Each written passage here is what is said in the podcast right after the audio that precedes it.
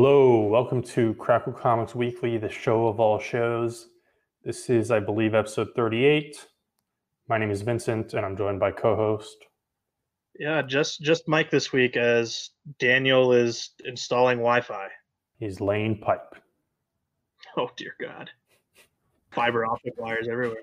So we have a lot of uh, books to talk about this week. Yes, it's yeah. He, he abandoned us on another large week, which...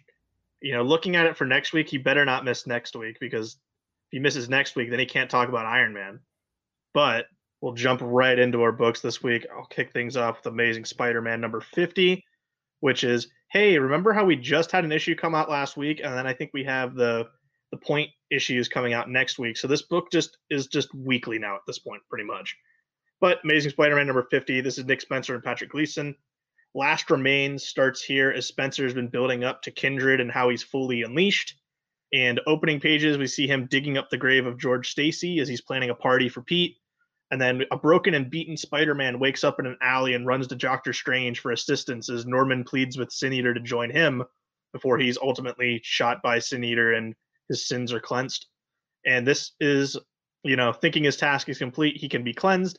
Sin Eater double is uh, double crossed by Kindred and says he's still guilty, and now that he's got enough energy, he can unleash it on Pete, killing the Sin Eater and exploding the sins, which he uses that to infect the rest of the Spider characters, as we see what happened to Spider-Man on that tram out of Norman's lair in, in uh, number forty-nine. And we see all of them start attacking Pete, and as he wakes up, he's with Doctor Strange. Peter tells him everything, saying how he screwed up, and he almost gets slapped by Strange for telling him that he made a deal with the demon. And then Doctor Strange's actual line here is, whether it was to save lives or not, you still made a deal with a demonic entity. So obviously, is this a one more day? Is like, are we fully leaning into it now? Because the, the big kind of speculation throughout this whole run is, are we going to undo one more day? As, you know, that we've been getting little hints dropping here or there. And then we see Gwen, Anya, and Silk break into the Sanctum Sanctorum and, you know, start attacking them. And then Kindred has Gwen's and George's dead bodies displayed at this table. And then our last bit, back to Norman. He's found by Doctor Kafka, who's going to take him to jail, but they can't find Sin Eater. And if that's the case, then, well, it's worse, as Kindred is here. And why is that worse? Well, Vince, it's Harry Osborn, dun dun dun, which is like, oh, it's, I mean, I felt like everyone had guessed it by this point, so the reveal is like not as impactful as it could have been. Because, you know, some people thought it was going to be Gwen. Some people thought it was going to be Harry. Some people thought it was going to be like the dead kid that Spider-Man and M J had way back at the end of the Clone Saga. But no, it's it's Harry Osborn. At least I'm taking the stance that it's Harry Osborn pre One More Day, because we, you know, last saw him around, you know, when he was American Son. Was that was that uh you know Dark was that during you know Dark Avengers, the uh, Dark Reign. Yeah, I wasn't sure if this could possibly be, you know, as I was reading through this, you know, I wasn't like fully, fully, fully like paying attention. So I was thinking, is this George Stacy? Which would be another yeah, kind of curveball. Because he rises out of Stacy's grave, and I was like, oh, is it George Stacy? That'd be kind of, that'd be real crazy. Yeah. So the first obvious statement is that, as Mike alluded to, Harry Osborn is currently alive and well. Spencer hasn't touched him in the run at all, but he was all over Slot's run. He was in the finale, and he's been back since One More Day. And it's just kind of like brushed away the explanation. So you have two options here. I mean, I, I guess it's kind of three options. So this could be current alive Harry getting into this mess for some reason, you know, post One More Day Harry, or is this separate, like pre One More Day Harry, or, you know, it could be clone or whatever the hell. Um, in between, or sep- or a third option. So the thing is, for the pre-One More Day, he died in Spectacular two hundred, which was the finale of the great run by J M De Mateus and Sabu Shema. But as he's dying, and, you know, he died after lapsing back into the Green Goblin. Obviously, his father by that point was quote-unquote dead. But when he dies, he apologizes, he repents, and he made peace with Peter. I mean, he still did screwed up stuff, so maybe he goes to hell, and maybe that, like, you know, break like reverses that progress that he made at his death. I don't know. Post One More Day, One More Day Harry also would need kind of an explanation, because, I mean, you could lean into the One More Day part and set up like this weird clone dynamic where it's like, why am I alive? You know, like I I died and, you know, had a resolution, and everything like that. And then I was back.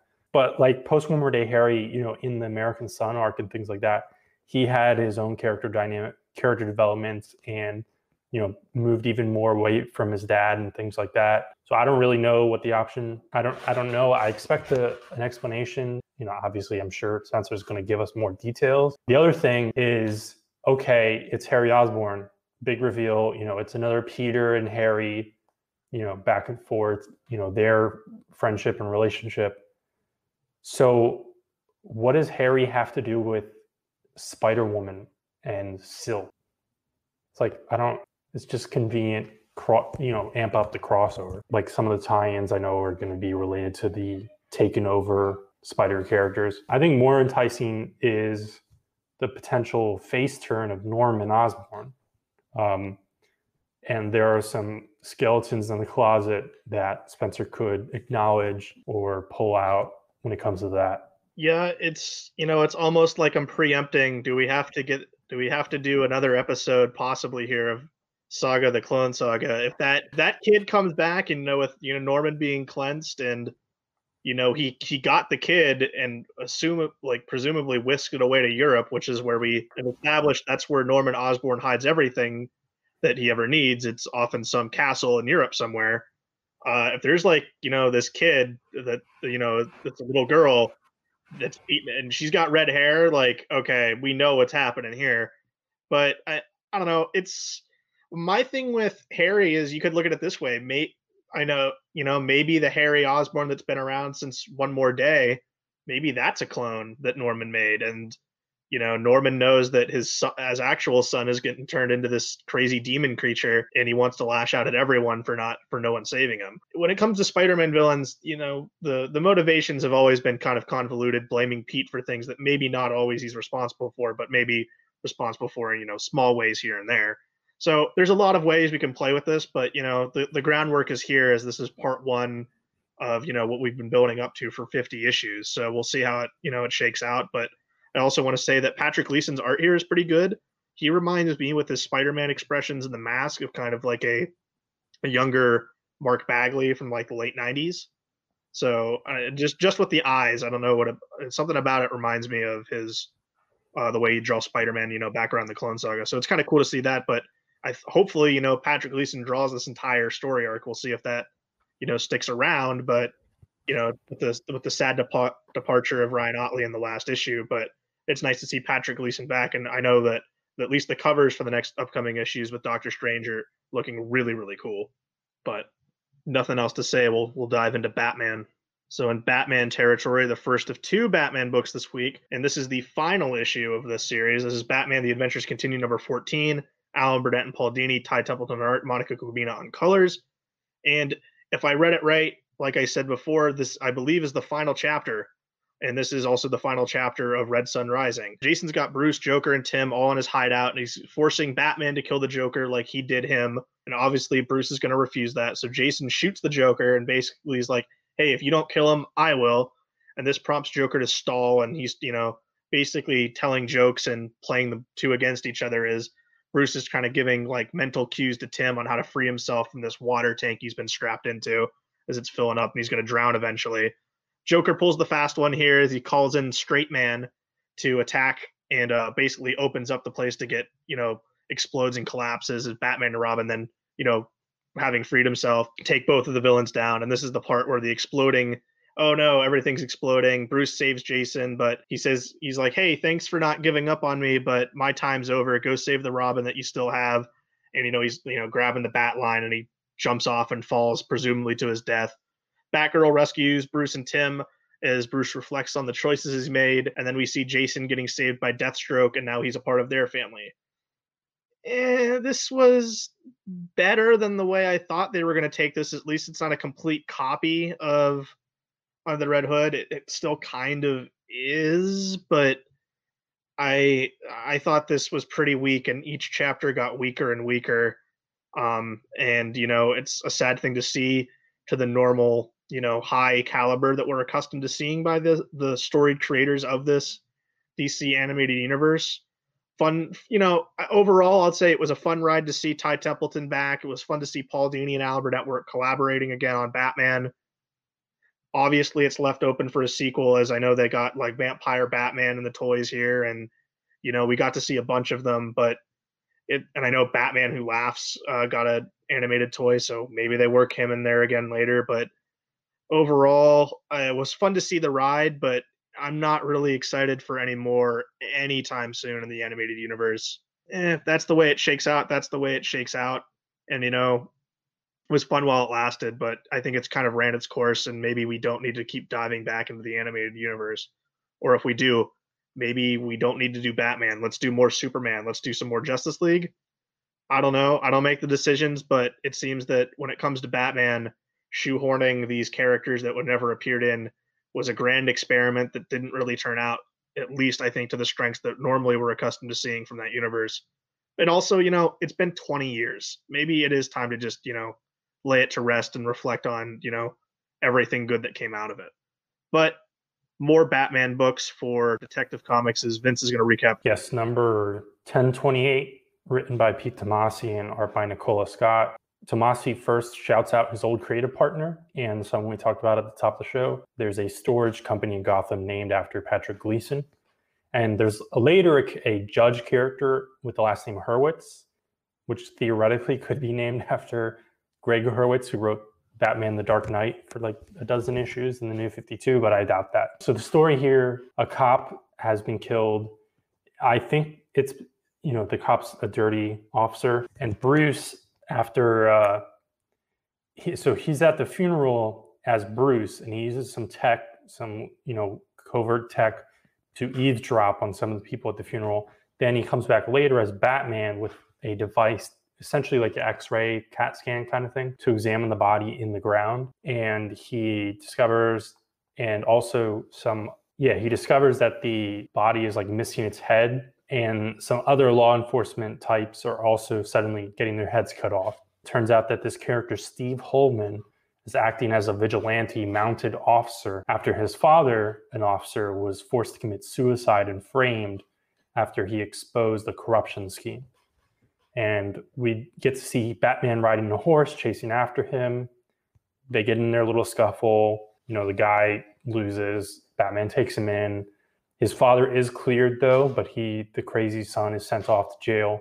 And also a police officer here, Officer Nakano, who I believe is introduced maybe in, in James Tynion's run, because there's some references to Joker War. He's running for mayor on an anti-vigilante platform. So, you know, that's going to presumably pop up more and cause some tension for Bruce. This was a one-off issue. Nicola Scott's art was fine. I don't think it was the strongest that I've seen from her. I'm not really sure what I would consider the, the peak of her. Um, like, I guess I'm pretty sure she was one of the artists on the on Greg Rucka's Return to Wonder Woman. That might be her peak art. I thought this was just kind of middle of the road, to be honest, even though she's a good artist. Uh, the next issue is another one-off new villain with art by Kenneth Rocafort, who is uh, recently declared himself as Comicsgate. So I'm not sure how that works for D C. But this issue was all right. Yeah, I don't know what the state of the Batman office is in terms of that, nor am I going to, you know, call out and want to comment on it. We might just not read the issue. But I thought this was good. Nicola Scott's art, I thought, was pretty good. I liked the big splash page of Batman standing in the graveyard. And, you know, it's Detective Comics. He's doing straight up detective work in this. It seemed just, you know, like something you'd see in a Grant Brayfogle book, which is always a plus in my book. It's got that Halloween theme with kind of the headless horseman thing going on, where he's got a guy chopping off people's heads. It was entertaining, pretty fun, good detective story. So, you know, no complaint from me there. I did read the end of Joker War, so at least, you know, positioning myself to know what the status quo for the world of Gotham and Batman is after that. I'm definitely going to, you know, try the next issue of Tynion's uh, Batman run and see where we go from there. Um, but it looks like next week is a lot of like reset and status quo for going forward, because I know Nightwing's back in blue in the next issue of uh, Nightwing, and Jurgens is still on that. I don't know if that's Jurgens' final issue. Um, we might read that. I know Ram V is finally getting really to do his Catwoman run for since uh, his first, I think, three issues were ties into Joker War. So maybe we'll check that out. So, you know, we're out of out, out of Joker War. We might be coming back to the Bat Family books here adjacently here and there to check in and see where, you know, things are going. But overall, just, you know, sticking Detective Comics ten twenty-eight, pretty good, solid issue. Uh, I enjoyed it. Um, you know, great, great thing to see for the Halloween theme, but I'll go in for Captain America here. Captain America number twenty-four, Ta-Nehisi Coates and Daniel Acuna on art now. Uh, no more Bob Q, but uh, welcome new artist change, as I've seen his work on Captain America before. I think back in like the Spencer run and maybe like the end of Remender, and that was really, really good there. Sharon Carter is still the focus of this book as she's adjusting to being young again. Um, we get a cool sparring scene with her and Steve, um, as you know, they're putting their lives back together, realizing that, hey, since S H I E L D went down, they're kind of the only game in town in terms of counterintelligence and uh, trying to save the people. And then she's talking to about how she's now gotten to be on the ground the last few months and not, you know, up in the skies as Agent thirteen. She got to be, you know, back as a field agent and directly help people again. So which has kind of inspired her and seeing how, you know, Captain America views people. And then this is juxtaposed with Alexander Lukin having nightmares of the Red Skull within him, and Alexa Lukin is trying to awaken that to hatch their plans. So we get some pretty cool, creepy uh, Red Skull sequences here. And then Cap and Sharon get a call from uh, Tony Ho that Misty Knight's signal has been reactivated in Madripoor and that they're needed to deploy to go rescue them. And then Tony also teases a new suit. So uh, this is fine. It's been a fine. It, I don't want to say boring because like the each issue's building, and I like what Coates is doing, but I would like to see Captain America start being the focal point of the book again, where it seems like it's been Sharon's book for the last arc or so. Also, it seems that Steve's been out of costume too for more issues than in costume. So, you know, now, you know, because you, you know, he's just Steve for a while back in kind of like the super soldier suit. So maybe it looks like next issue with issue twenty-five is now a, maybe a return to form here with Captain America teaming up with Sharon to go to Madripoor to go rescue, you know, Misty Knight as they have Thunderbolt Ross. And they're teasing uh, the return of an old villain. I don't know if that's Red Skull or someone else, but we'll see how that shakes out. But Vince, you have an indie book in Commanders in Crisis. Correct. This first issue, as the whole series, uh, written by Steve Orlando, art by David Tinto. Interestingly, very surprised to open up this book and see an introduction by Dan DiDio, which covers the premise of this book and kind of hypes up Orlando. So the idea here is it's a crossover event book. You know, it, it says Crisis in the title. So, and and this is set to be twelve issues. So think like Crisis on Infinite Earths, but if that was like the also the first appearance of every single character in it. That's that's the way they're trying to explain this book, which is kind of an interesting concept. There've been a few things slightly close to that, um, as far as, you know, starting off a shared universe, you know, introducing characters through a big event style story. But I was also a little surprised, pleasantly, that several chunks of this book take place in Philly. We open in Philly with some detectives seemingly investigating a corpse by way of vampire bites.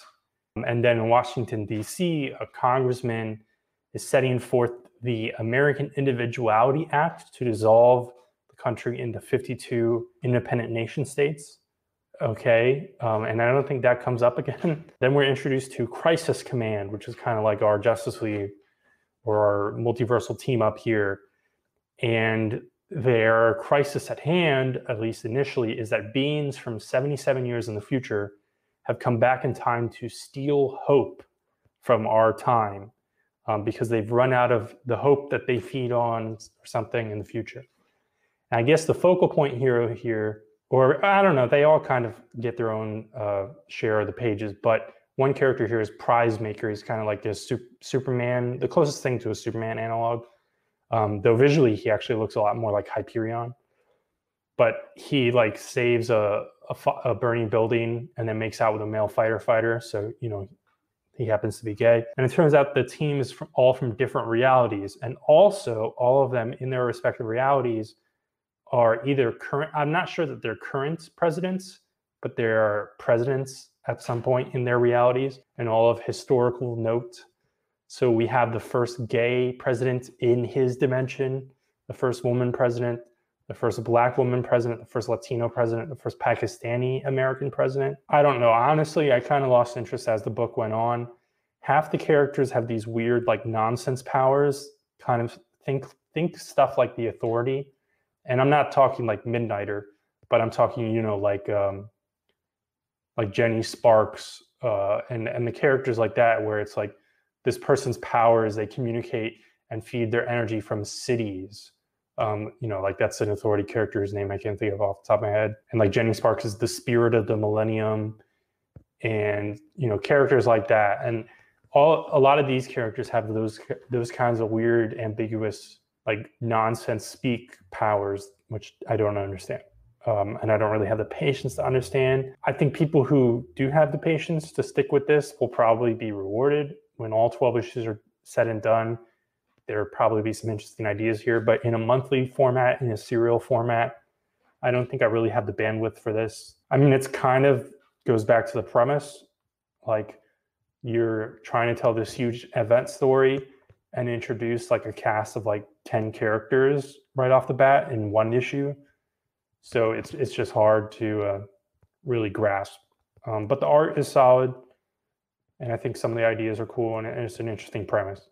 Um, honestly, I thought this was actually, I mean, obviously it has the word crisis in the title, but I misunderstood and, and was reading certain things. I thought this was another Watchmen type pastiche, um, which would have been relevant this week as well, because we have Watchmen related content to talk about later, but still cool concept, kind of a crisis pastiche. You uh you mentioned a book that's hard to grasp, and uh, I think we're talking about another one here again in Dark Knight's Death Metal number four, and this is uh, Scott Snyder, Greg Capullo, Jonathan Lippe on the you know the gang hasn't changed here, but I, I think it's safe to say at this point that the series has officially become too big for its own good, and I I want to also stress that I'm not entirely sure what's happening here now. Because I don't, I there was like one other tie-in that I didn't read that came out last week, but like half of this issue is just a recap of things that happened in the other tie-ins, and then when it starts again, it just you know the other half is just hinging on Wonder Woman convincing Superboy Prime to turn and go with them to fight you know the Batman who tries too hard, and then she succeeds and does that, and then Superboy Prime like punches the multiverse again, and somehow that gets the Trinity back to go team up with the Flashes, who were with the Mobius chair.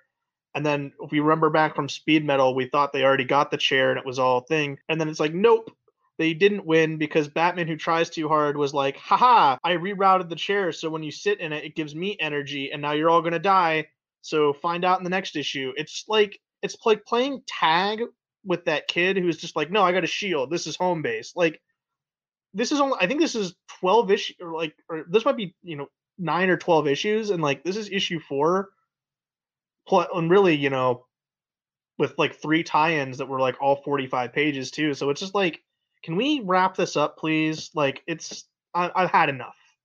I'll stick with it just to understand what this publishing line D C is going to be post Death Metal, but and you know it, this opens up the door where if we want to talk uh future state very quickly after this, but like I don't know what's happening post this. Like, it, I'm just, I'm done with it. Like, it's just wh- something that gets so bigger, and then it becomes like comedy at this point, where it's almost like a train wreck because you can't look away. And I'm only reading it just to see how this whole thing ends out. And not being a fan of the Batman Who Laughs and them putting him everywhere they possibly can in the span of nine months, I'm kind of already sick of it. Like, it's and it's you know I don't like saying that, but you know, at least, you know, the Greg Capullo art's cool to look at, but that's pretty much all there is at this point. So, I don't know. Yeah, on the other hand, less confusing, maybe, mostly because there's no, you know, there's not anything to grasp on. Here is another one of D C's quarterly plus, you know, ten dollar books, eighty, eighty pager, ninety pager, one hundred pager. This has ten stories. This is a, I guess it's Halloween. I mean, most of the stories are kind of Halloween related. And last week we had the same thing, but one hundred percent Swamp Thing. So they they snuck out two of these ten dollar Halloween specials here. So this one, you know, the, the name of the title, it's supposed to kind of sound, it's a play on Brave and the Bold. So these are all team ups. And I guess the Halloween aspect is mostly that in each instance, there's at least one of the characters are kind of like spooky related. So I'm just going to comment on a few of them that stood out to me. The first one is Madame Xanadu and Man-Bat. I wrote Mike Perkins, but that who draw, that's who draws it, and he draws it pretty well. Xanadu and Man-Bat, who I guess are both coming into this from the perspective of Justice League Dark, they're investigating a sad ghost whose identity has been taken over, And at first it's like, oh, maybe it's a demon. And Man-Bat's like, why are you taking me along? Like, I know I'm like a spooky bat dude, but you know, I don't know anything about supernatural things. But it turns out that it's not like this demon thing. It's a freaking white Martian. And it footnotes back to the Grant Morrison J L A arc.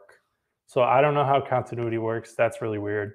But it was, but it's a pretty good story. Um, it's a good showing for Man-Bat and for all the characters involved. Then there was a Batman story, and I don't, I don't think he's teaming up. No, he's not teaming up with anyone here. So he's kind of, this might be the only story like that um, where it's, there's not really any team up aspect, but it, is, it does have a Halloween aspect in a sense.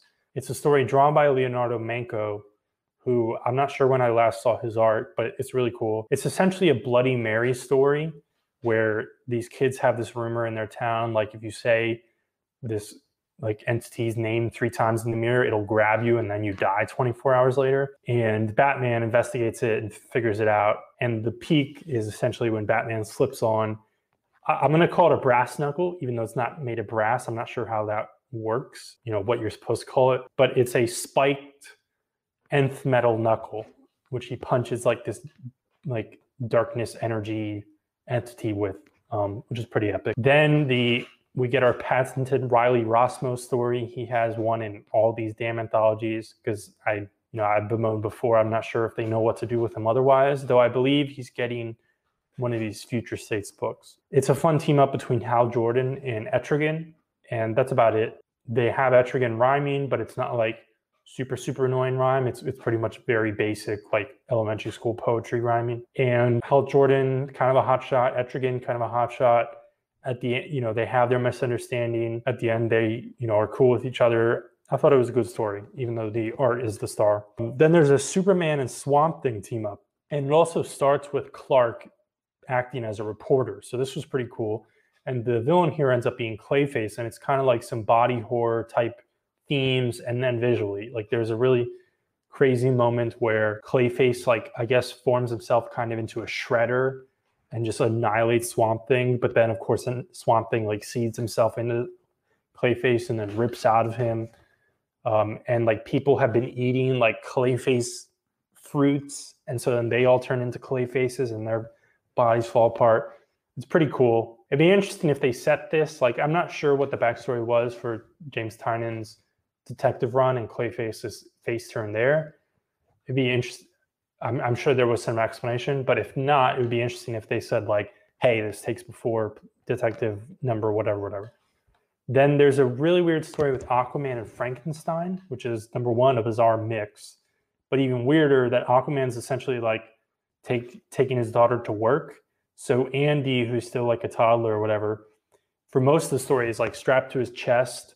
Um, you know, in one of those like baby carriers, or he's carrying her around. He has to like change her diaper at some point while they're interrogating uh, someone. It's it's pretty strange. And then probably, I don't know that it's the best story here, but the standout story, the the unique thing that you, you want to pick this up for potentially is the final story, which is Garth Ennis kind of just trolling D C and trolling superhero universes with having, I think it's Blator from like his Hitman stuff and things like that, get into a drinking contest with Darkseid. And there's jokes about Darkseid getting canceled because he says, you people, and then he ends up getting drunk in a cab. It's kind of funny. Yeah, obviously, if you know, if you're if you're a New Gods Darkseid fan, you just stretch the uh, continuity like the rest of these stories. But this was fun. I mean, you gotta, at least half of them are hits. Yeah, I mean, I liked all the ones you liked. Uh, the super, the Max Fiamora art uh, with the Superman, Swamp Thing, Clayface story was really, really good. Draws a great Superman. Uh, Swamp Thing looked great too. So that might be my favorite of them. It's nice to see Garth Ennis do anything, so that's always a plus, as we're be- we're both pretty big Garth Ennis fans. Yeah, overall, I like this better than the Swamp Thing one last week. I think this was a little bit more out there. The Riley Rosmo art uh, on the Etrigan and Green Lantern story, maybe the standout of the entire issue. That was really great. So yeah, this is a pretty fun one. I even liked the the Raven and Wonder Woman story was a little bit uh, good too. I like the art there as well. So yeah, this is a pretty pretty big winner one right book. And I guess the next one will be the holiday special, um, and that usually is always a pretty good one. Uh, at least in you know years past, of it's usually got one pretty good story that goes, ah, that's pretty great. So yeah, another solid of these, you know, quarterly plus specials. Yep. The next book is Grendel, Kentucky number two, written by Jeff McComsey, art by Tommy Lee Edwards.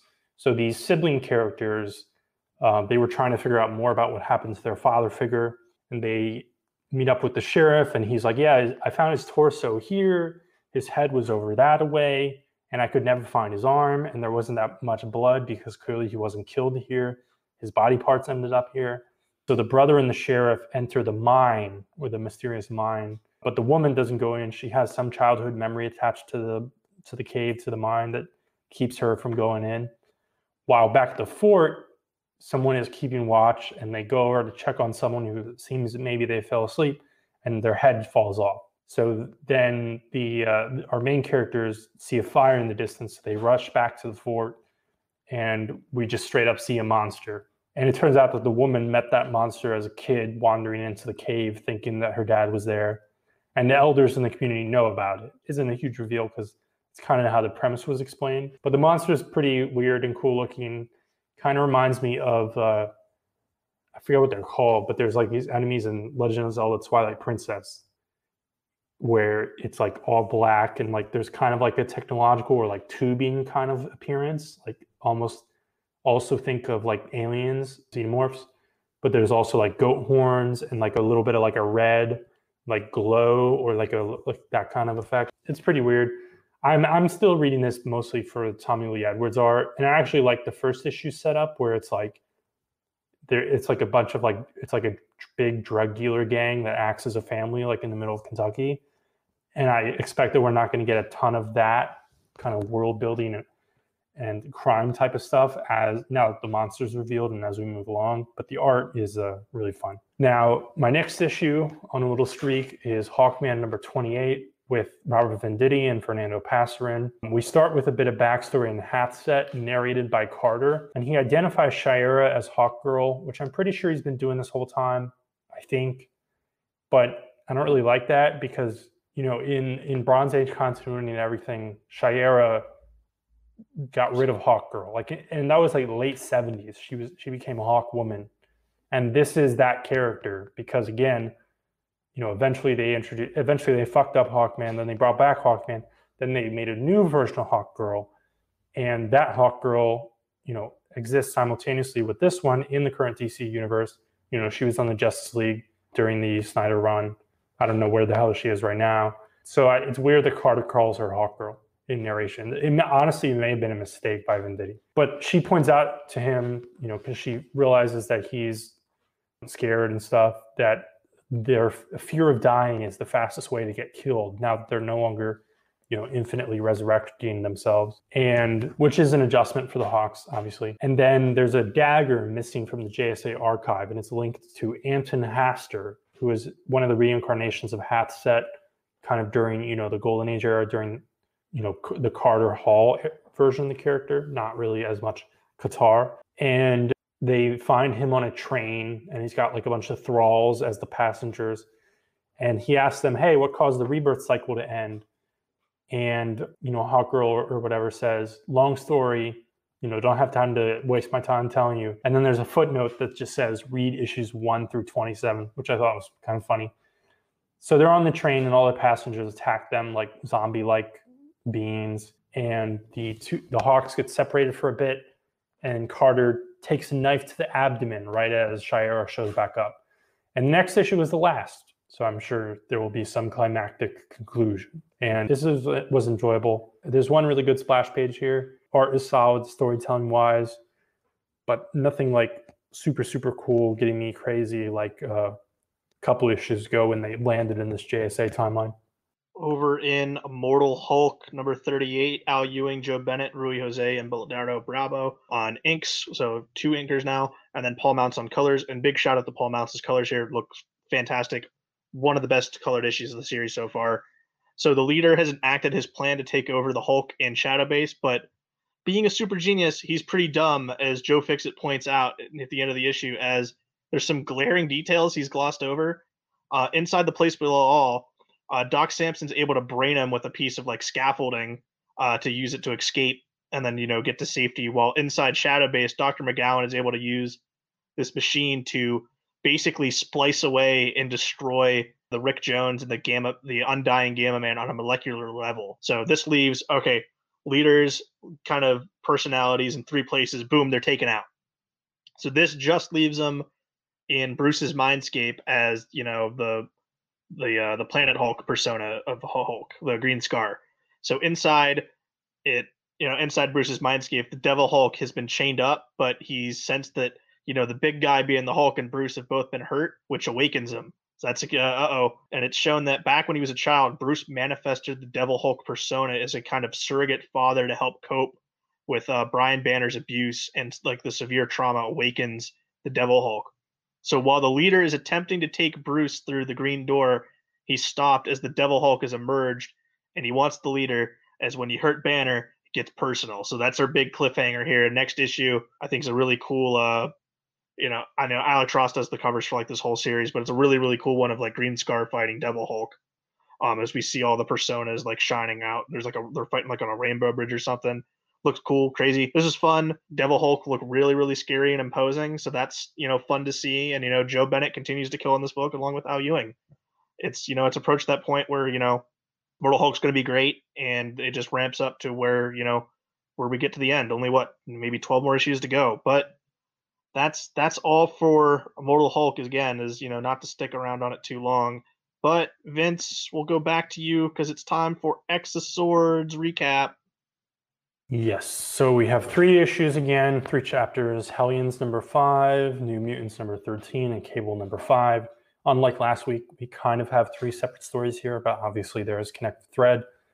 All of the books are by the regular creative team. So that's Zeb Wells and Carmen Carnero, Ed Brisson and Rod Reese, Jerry Duggan, and Phil Noto. So in, in Hellions, Sinister comes up with a plan and presents it to the council where let's just cheat in the tournament and break break the rules by stealing the swords that the Araco champions need to track down also.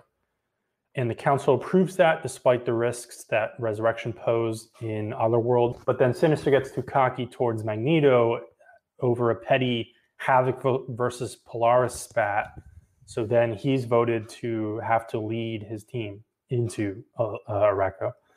So, of course, you know, he's not happy with that. So he thaws out a clone from his secret clone uh, factory underneath, and they play rock, paper, scissors. So it's not really clear if the quote unquote original Sinister is the one who goes or if it's the clone. I don't think it really matters. And Empath, who's one of the Hellions, is fucked in the head. He just recently got resurrected again, but their mission proceeds.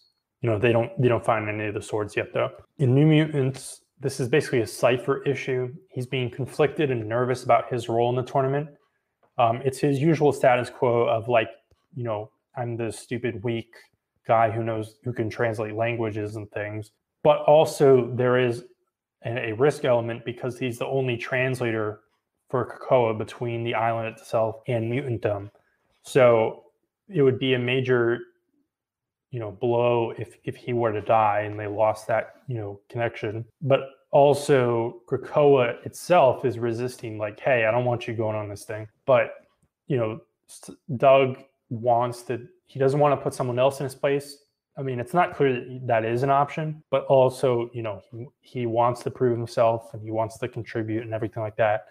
But he's also a weak, uh, little worthless Uh, manlet. So magic teaches him some sword fighting, and Exodus comes out of nowhere at some point and considers killing him, which would, you know, because of the resurrection issues, resurrection is all clogged up. So, you know, Cypher would come back, but it, his resurrection would be delayed and someone would have to take his place, potentially Exodus, who, you know, has his ego, but that doesn't go forward, at least for now.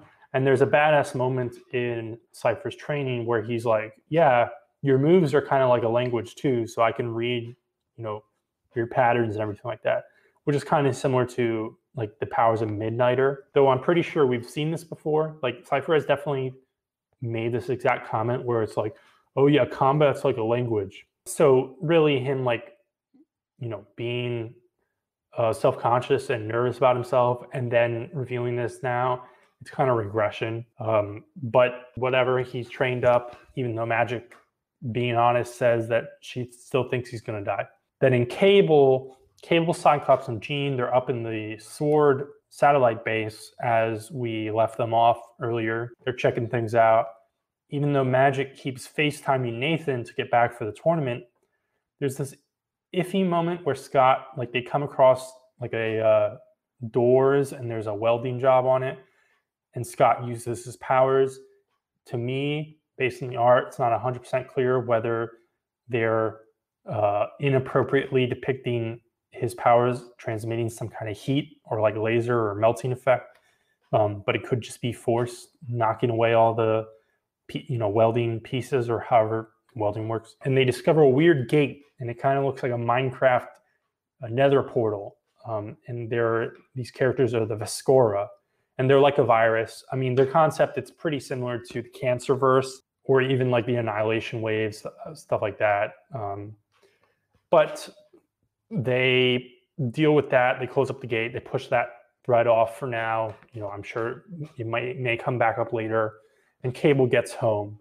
Um, so we now have five out of the ten mutant champions with their swords stabbed into Rockslide's corpse on the ground. So we're half done, even though I think we're short of halfway. Uh, so many of these come out every week that it is like kind of moving along fast, because I think I think Cable is was chapter eight out of twenty-two. So we'll see. I think there's three next week, and then there's like another one shot, which may be the middle point. But um, I don't know. It's moving along. These issues were fine. I want to say this was the last issue of Ed Brisson on New Mutants. He's done. Yeah, I believe Via Ayala is taking over New Mutants. Okay. Which is interesting. Uh, do we know what Ed Brisson's doing next? Um, I'm not certain. Um, but it's interesting because Ayala's Children of the Atom, I think it still hasn't come out yet, the first issue. It's, so yeah, it's still the way. It's interesting that they announced that she's taking over a book, uh, or they're taking over a book, excuse me, um, before the other title hasn't even come out. I, I wonder actually if the, if the next issue of this, which may still be in Ten of Swords, comes out before that number one issue. Yeah, yeah, we'll we'll see how it shakes out, but it looks like so. I just, as you know, we got to do the weekly check-in. Still, t- still, still gonna ride it out. You're not, you're not off yet. Yeah, I mean, for now, I think, you know, if I give myself enough time to read, I can get through three issues, and I'm not as focused on, you know, getting every detail of them down. So I don't, and it's still kind of enjoyable. All right, well, that's that's good to hear. Is, you know, we we really did the one eighty. I thought I was gonna be in your position, but it, the roles have been reversed, because I really thought you were gonna jump off, but it turns out it was the, me who did. But Strange Adventures number six, Vince's favorite book, being published by D C right now, though I say that only as a joke. Tom King, Mitch Gerrits, and Doc Shaner.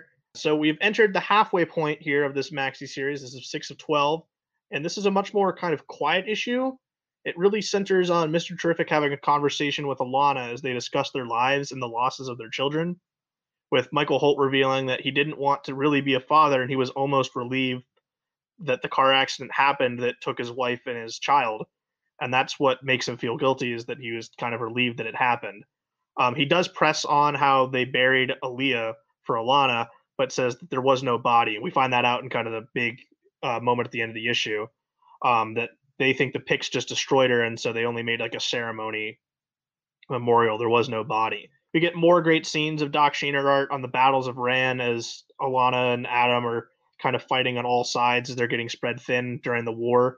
And they discussed that, you know, Adam wasn't so vulnerable back then. And that Alana takes, uh, Alana talks about how their father uh, viewed her as the third smartest person on Rand behind himself and Adam. But it looks like she points out that, you know, it looks like you're so far behind when you've lapped the others in a race, showing that Alana's kind of the smartest out of all of them, as we've led to believe through this entire series so far. And then she thinks that Terrific is going to invite her into her into his house for like another drink, almost making it seem like she's trying to like stage like some sort of like coming onto him, or possibly, you know, stage an affair, because we've already seen her, you know, use cameras to capture Batman poking around. But that's not what happens. Uh, Terrific kind of is like, no, I'm not going to invite you in. Um, I think I can be honest with you, is what he tells her. And he she then pleads that she didn't kill the man in the bookstore, and that there's they did do cruel things during the war, and it got worse after their daughter's death. And that's where we get the moment of there was no body. And then Terrific says, I guess I believe you, but he's going to continue to dig around, and that they're, and, you know, maybe you should talk to your husband about your daughter, uh, kind of shutting the door, letting her know it's cold outside, as uh, this whole scene takes place during the winter. Some really, really, really great art by uh, Gerrards on the snow effects. Uh, I mean, the art's been fantastic through this whole thing, is, you know, that plot thickens where it seems that, you know, I don't think Aaliyah is really dead. Maybe she's taken the by the Picts and become, you know, a slave to them, or maybe she's a sympathizer, and that's why they don't want anything to do with her back on Rand. So we'll see what happens here. Um, I like what King's doing. It's, you know, that, that political intrigue of what's going on. And, you know, it seems he's going to carry that right over into our other Tom King books this week, which was the big release from D C, which was Rorschach number one. And Vince will recap this one. Yes. Tom King, and this time he's joined by Jorge Fornez, who he brought into his Batman gang a year or so ago or whatever. So this was some, in my opinion, some slightly boring, if very attractive political noir type story. It's set, it is obviously set in the Watchmen world, but what does that mean? I'm not really sure how continuity works in general with D C, in, but, you know, specifically here in terms of Giant Squid, yes or no, Doomsday Clock, yes or no, T V show. Tom King has said publicly, at least, basically whatever the hell you want, but at least so far, There's not any, there's not much strong connective tissue to really any of the other pieces of Watchmen besides some of the obvious stuff. But things get absolutely fucking bizarre toward the end, and I think I might hate this more than I was expecting. And I kind of was not going in thinking that I would really like this, but for a whole different reason. So first, as far as what actually happens in the story, a dead Rorschach imposter had a tape. Well, okay, so there's a there's a guy wearing a Rorschach mask, and he attempts a assassination on the president, and he has a, an accomplice, and uh, they find his body, and, and there's a tape, and they decipher the tape. It's like old technology, and the tape references a couple things. It references the creator of the of the fictional in-universe comic Pontius Pirate. Okay, cool, some meta stuff. That's not new to Watchmen. Obviously, the original book had the Tales of Black Freighter, and then Doomsday Clock kind of did a similar thing, even though it was as a T V show, did a similar thing with Nathaniel Dusk, um, which which is a real D C comic that they pulled in for a fictional T V show. But then tape also features Otto Binder trying to contact his daughter Mary via seance. And so Otto is a real, actual human being who wrote thousands of stories at Fawcett of the Marvel family, and then brought over to D C and innovated Superman in, in the Silver Age by creating literally Supergirl, the Legion, Brainiac, Kandor, Crypto, Bizarro, the Phantom Zone, the Signal Watch, and so much more. Like, this dude literally created, you know, everything that's known about the Marvel family and almost everything that matters about Superman. And Mary, the namesake, who, which inspired the name of Mary Marvel, was killed by a car at age fourteen. Again, that this is real, you know, that's the actual history. And that event pushed him into alcoholism. He never wrote comics again, though that may or may not be directly related. It's it's weird. So I believe there's there's some book which mentions the story. So I think there may have actually been a moment where he discussed or did try like a seance kind of thing to contact Mary. But okay, he he did that, whatever. But Tom King is now pulling that story, you know, of a real dude who had this tragic event in his life and, you know, who a comic creator into this. He's not singled out. Granted, there's a poet named Mark Van Doren, who's a, who's another real person who's mentioned here. Frank Miller is mentioned here, but it's it doesn't quite sit right with me. And the reason I wasn't expecting to really dig this going in is I just, I know how contracts work. I know that D C was smart about the contract, or maybe they didn't think of it as smart, but they just got really lucky that it was such a huge hit. You know, I, kn I know all that. I know D C's legal position and everything like that, um, and you can argue about that. But, you know, D C milking, milking, milking Watchmen, doing spinoffs, prequels, sequels, connecting it to the D C universe, it doesn't sit right with me. Um, you know, as someone who would definitely lean, you know, would favor creators' positions. Obviously, Alan Moore got kind of screwed by D C, you know, on multiple levels, on multiple occasions. So King doing this in the first place kind of annoys me. He's already toying with all-star creators, Alan Moore and Dave Gibbons, but now he's pulling in and like inserting this real-life tragic event in another legendary creator's life into his fictional story. Very strange. Adrian Veidt has a star on the Hollywood Walk of Fame for some reason. That doesn't really make sense to me. And then thing turn, things turn even more uh, on a similar level as the Bender stuff when the Rorschach figure, the way he's described by the detectives, he's literally described as Steve Ditko essentially. Even though I think, I think he's like he might be like a socialist leaning or something. It's it's not the it's not the philosophy that Ditko actually had, but you know. As far as him being a creator who became a hermit, who, you know, was really into philosophy. It, what Tom King has now just done is have a Rorschach character attempt to assassinate the president and comparing that to Steve Ditko, like putting the Steve Ditko analog as that character. Of course, the question, I mean, I, I may have accidentally said the question already. Rorschach is obviously an analog of The Question, which Ditko created at Charlton. And then Ditko, in turn, refined The Question independently into Mister A, which was kind of like his flagship character in his, uh, you know, work after that. And also, not not just like putting Ditko in the place of this assassin attempt. He also like in that. I mean, technically, it's the detective speaking. It's not Tom King himself, but they say that his later work is crazy and nonsense, and it doesn't make any sense. Which, like, I'm not gonna lie. Almost everyone would probably agree with that, but also Tom King is saying, you know, Ditko's later work is shit, in a sense. So he took this book, which was already going to be controversial, and is sticking his finger in the legacies of writers and artists to make some point about something. Like, you know, when they announced this in certain promos and stuff, it was expected this was going to be like the, the twenty twenty book. This was going to be a political thing. It was going to have to do with, you know, Trump and, and things like that. And I'm sure it may, I'm sure it will. It's going to be twelve issues. But this first issue, I really don't have a grasp at all on what he's trying to say here. Um, and overall, besides just really, really perfect art from Jorge Fornez, this was kind of a bore to me. Yeah, well, here, here's the deal. I think you're going to get more of the political, current political landscape in Strange Adventures than you are this. I just want to point that out.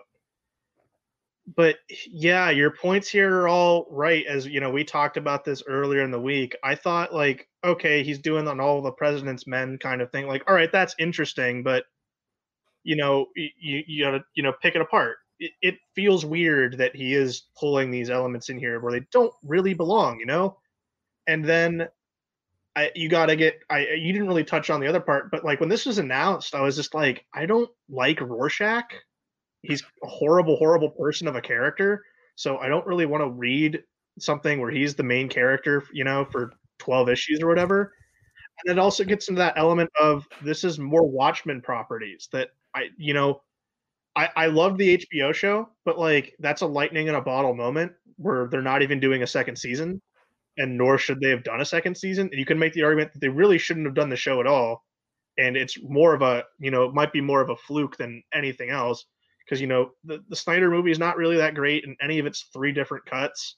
Uh, before Watchmen's really just derivative. I mean, you got the Darwin cookbooks that look pretty, but, like, it's not really needed at the end of the day. Like, we don't need more Watchmen content. So, you know, more Watchmen content here, I just, I don't get why we need it. I, I mean, obviously I do. It's because money sells and Watchmen sells. And, you know, Tom King maxi, prestige maxi series will sell. Uh, with Jorge Fornez on art, it'll sell. And, you know, Jorge Fornez's art looks great. It even looks like he's trying to do some Dave Gibbons here in his face work. Um, his faces almost remind me of how Dave Gibbons would draw characters inside Watchmen as well. But, yeah, I don't know what any of the, you know, the allegories he's making light to have anything to do with, uh, you know, Rorschach. At least, you know, at the end of this, the reveal is, oh, the fingerprints are Walter Kovacs. So, obviously, you know, that has to be your ending to the first issue. It's not really a gotcha moment. It's like more of a, okay, let's see what happens next. But yeah, it's very, very slow and plodding first issue of twelve.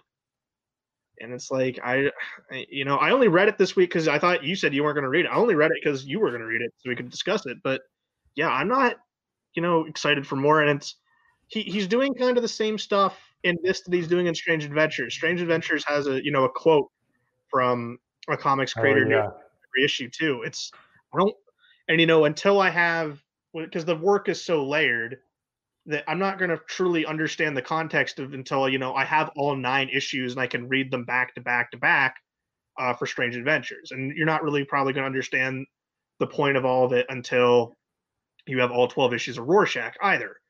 So I, yeah, man, I don't know. Like, it looks pretty, I, you know, political, like, you know, Robert Redford, like Thriller, which, you know, Robert Redford's president uh, in, in this timeline.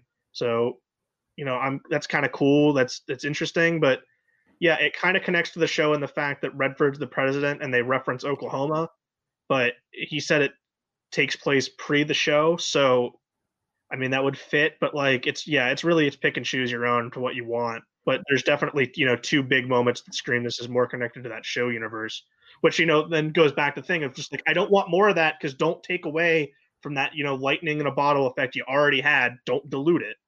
So yeah, when it comes to Watchmen, to me, it's just like, don't bother, please. It's just leave it as it lies, but you know, people are going to want it. It's, you know, we've always pointed out when the more people buy, you know, the Watchmen toys and figurines and pop figures, it's, you know, it's inherently just kind of funny knowing, you know, the work itself. So, yeah, yeah. I mean, I'm not going to read issue two. I was just curious about this, uh, unless I hear that he starts bringing up other creators and being weird about it, um, then I'm going to read for that. I, yeah. I thought that was the weirdest part that like, it's so weird. Probably when it's all done, maybe like in a few years, I'll probably, you know, eventually sit down and read it, find it somewhere, and I'll, I'll sit down and, you know, read it for cheap. But I, yeah, there's nothing here that makes me want to stick around until, you know, I have the full thing anyway, because it's going to be so layered like that in itself. But uh, a book, you know, last of the regular rundown before we hit the retro, and I think we were much more high on this book this week than the last issue where we all kind of exploded on it. But Vince, take it away. Yeah, Wonder Woman seven sixty-four, Mariko Tamaki, and the art here for, I believe, just this issue is Steve Pugh. I swore we read an issue last week. Uh, Mike has corrected. It was two weeks ago, but still, I don't think this is supposed to be a double shipping book. So maybe their schedule got weird. I don't know. Um, obviously, we we do know that the art has been, you know, several artists and inconsistent. So maybe it is double shipping. Oh, well. Um, so still no Mikkel Janin, but Steve Pugh's a good artist. Diana and Max, they're in Miami looking into more of his stolen technology. Max is mistaken for an actor, essentially from like Miami Vice or that equivalent. And they're supposed to be looking for a villain on the beach, but then the villain just kind of walks right up to them and starts a fight and reveals himself. He somehow like has like robot slash water constructs that come out of the ocean. So Diana runs off to fight them and handle that, while Max stays with the guy until a bodyguard chick of his throws that off. And then somehow Diana is able to summon a fucking megalodon shark to help in the fight, which technically she's been able to talk to animals. Like, I think originally, I'm sure it was some like Golden Age or Silver Age thing that occurred in like two stories. And I'm not sure that it was really much of a thing at all after that, except the re- The second Greg Rucka run, which granted was the beginning of Rebirth, I think he brought that back. But I don't really like it, and especially showing it here where she's summ- summoning a megalodon shark. It's like, that's Aquaman's turf. And like, it doesn't really make a ton of sense for Wonder Woman. It's like some kind of dumb, I guess the like dumb idea is, you know, there's some kind of like Greek hero aspect and also like a princess, like almost like a Disney princess kind of thing. But I don't, I don't like that as a power for her. It, and it almost never gets used, so just, I don't know. I don't like it. But it ends with a kind of cool page of Diana sitting on a surfboard in the sunset, and Max is being shown a little reckless with his powers, and he's also keeping up with his daughter's status, whether that's for good or for bad. I thought this was fine. It's a big improvement on last issue for sure. but I still think Tamaki isn't shining like she was on basically just the first two issues. I'm not sure. Like I, I honestly feel, and I said this basically last time, and this is this is an improvement, way better art. I thought the writing was better as well, but this kind of is to me just settling into like a, it's just like a house style book, which granted, I feel almost exactly the same way about Detective Comics, but I'd read that over this. Yeah, I I think right before the show I was I, I was like I'm it's not a complete one eighty, but like I, I'm willing to go like one twenty. This was fun with some pretty fun high, zany hijinks. Like that was fun. Wonder Woman like uh, more dressed down in the casual wear. I think that was a nice touch too. Being in Miami, they really leaned into that, which I think was a strength here too. Um, I I kind of you know I've liked this you know budding personalities we have between Diana and Max Lord here. I think it's actually kind of working and fun, so that's good. Steve Yu's art is pretty good. Uh, I, you know, wish he'd sticking around, but he's not. But I do want to say this has been bi-monthly um, as it as a, since since issue one.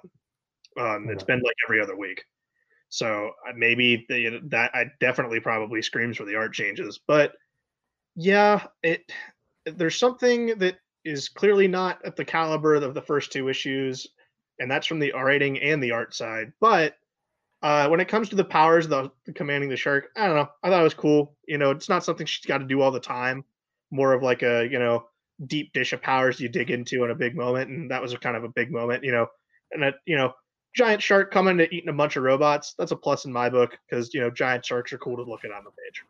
Yeah. I mean, uh, it's cool. Yeah, yeah. It looked cool. It was a fun book. It's, you know, it was a one-off and almost kind of a reset to see how we reposition the run. So, you know, seven sixty-five, uh, let's see really what's the meat here and what we're going to be doing, you know? Yeah, it, it looks like next issue actually is also Steve Pugh, and it's something about the invisible jet getting shot down, so they're stranded, uh, so we'll see. That seems, that seems interesting. Yeah, I mean, I'm not mad about reading this book, but I'm just, even, no, on, the, even on the strong I, issues, it's just a disappointment compared to the kickoff. Yeah, yeah, it's exactly. But you know, it's still good. It's it hasn't like tanked off where the point of I'm, I'm considering dropping it. No, it's it's it's been fun to read so far. It's just been aggravating in different areas. But that is your rundown for the normal books this week in our normal rundown. I'll throw it to myself here in a second as it's retro time. Now, I do want to preface in saying that Dan originally had the pick, but because he couldn't be here, the pick reverted to me, so we had to redraw, and I got November twenty thirteen D C, and that's smack dab right in the middle of Villains Month. So it was like, oh no! And I, we we've established rules where you can, you get one redo, like one reroll a year, for so like per fifty-two episodes, or I guess no, per, I guess per calendar year you get one reroll. So we'll have, you know, for remaining of twenty twenty, you can use one. And then in twenty twenty-one, you can use one again, but you can't bank them. So like if me and Vince don't, you know, we don't use our reroll between now and, you know, Jan- December, we don't get to keep that. So keeping that in mind here, I, I could have used one, but I didn't because, well, you know, if you get sixty D C, I'm much more willing to, you know, roll on that than here. But I chose Forever Evil number one as I felt that was the safest choice instead of taking the, you know, the villains point issues. I felt that could have been far worse, but this is Jeff Johns and David Finch, Forever Evil number one. And yeah, smack dab in the middle of Villains Month is this was the giant buildup. And this comes right out of Trinity War, which was like the first big new fifty-two crossover. And this is kind of the next crown jewel event that D C would constantly kind of lean into from here as the new fifty-two carried on. So yeah, very slim pickings this month. I apologize, but hey, that's what the random number generator shows. And boom, oh man, just so at the end of Trinity War, that was the emergence of the crime syndicate or the secret society, whatever you want to call them. And they're preparing to take over the world, recruiting all the villains from the D C universe. So they're like all sent this coin with their logo on it. They're like, oh, let's meet here. And they're all preparing to take over the world. You know, they capture and torture Nightwing as proof that, you know, they're actually legit, and they're saying that they've killed the Justice League because they all get taken out at the end of Trinity War. So, you know, you got Superwoman holding up Wonder Woman's lasso, and you got Ultraman ho- uh, showing Superman's cape to be like, all right, We're we're not to mess with. We're for real. And this is also, while this is all happening, Lex Luthor is in the, he gets in a helicopter crash while trying to extort and destroy, uh, I think, Thomas Cord of Cord Industries. At least I thought his name was Thomas. It's not uh, Ted, obviously. But we then we see Ultraman proclaiming that this is, you know, he sees Ultraman blocking out the sun, and he's like, oh, crap, this looks like a job for Superman. Maybe I can't even handle this one. And then we also get the Rogues here, who are also kind of feeling uneasy about this whole situation. And then, you know, spinning out of this, eventually it would lead to Lex becoming like a pseudo good guy, along with Captain Cold, as after this, they joined the Justice League for a bit. But, oh man, this is, you know, I'll, I'll open it to Vince here in just a tad second. But man, this, I, I, as much as I don't enjoy Dark Knight's death metal, I would have death metal over this, just because this is much more irritating in different facets. But I'll, I'll let Vince go, and we'll we'll come back to me for my critiques on it, because, oh boy. Yeah, I thought this was kind of cringe. Ultraman snorts kryptonite at a certain point. I thought the Finch art was really inconsistent. Um, I, obviously, this is twenty thirteen. But if I compare this to, you know, when he was at Marvel, I guess like four or five years before this, you know, starting with New Avengers, you know, Breakout and everything like that, and a couple of the events. Um, and then eventually he makes his way over to D C. I'm not sure what he did before, but then he did Dark Knights, and then, you know, lands on this. This issue at least, which it's a first issue and it's an event, so you think he'd have a lot of time with it, but it was rough. Um, there were some moments, like a lot of the Nightwing shots, I'm like, what's going on with his face? There's some weird lines. Uh, I, I thought the art was pretty mediocre, especially given that it's Finch. Um, And that's not even getting into too much the mess. Um, obviously, this is D C in twenty thirteen, so there's all kinds of continuity stuff that triggers me. I could I could ignore Red White Red Nightwing for a while, even though he's central to this issue, but not the one panel with the this disastrous era of the Teen Titans.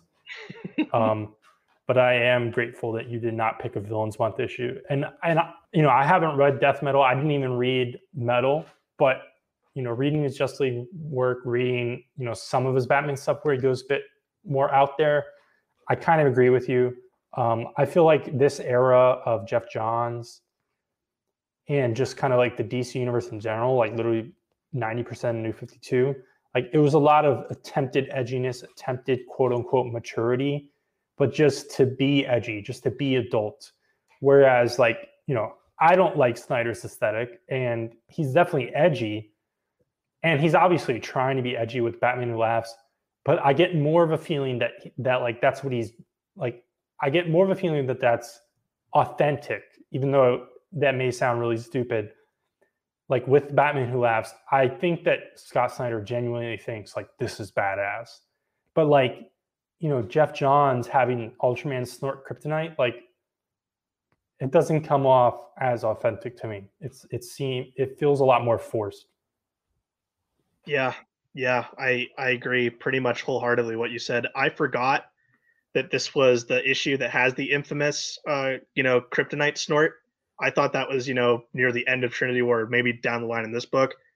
And yeah, Finch looks really rushed here. Luckily, he'll have a strong comeback when he's on King's Batman, you know, back in, you know, in twenty sixteen. So three years later. And, you know, even not having read it, but at least like looking through it, I think his Superman and Wonder Woman stuff looked good and better than this here too.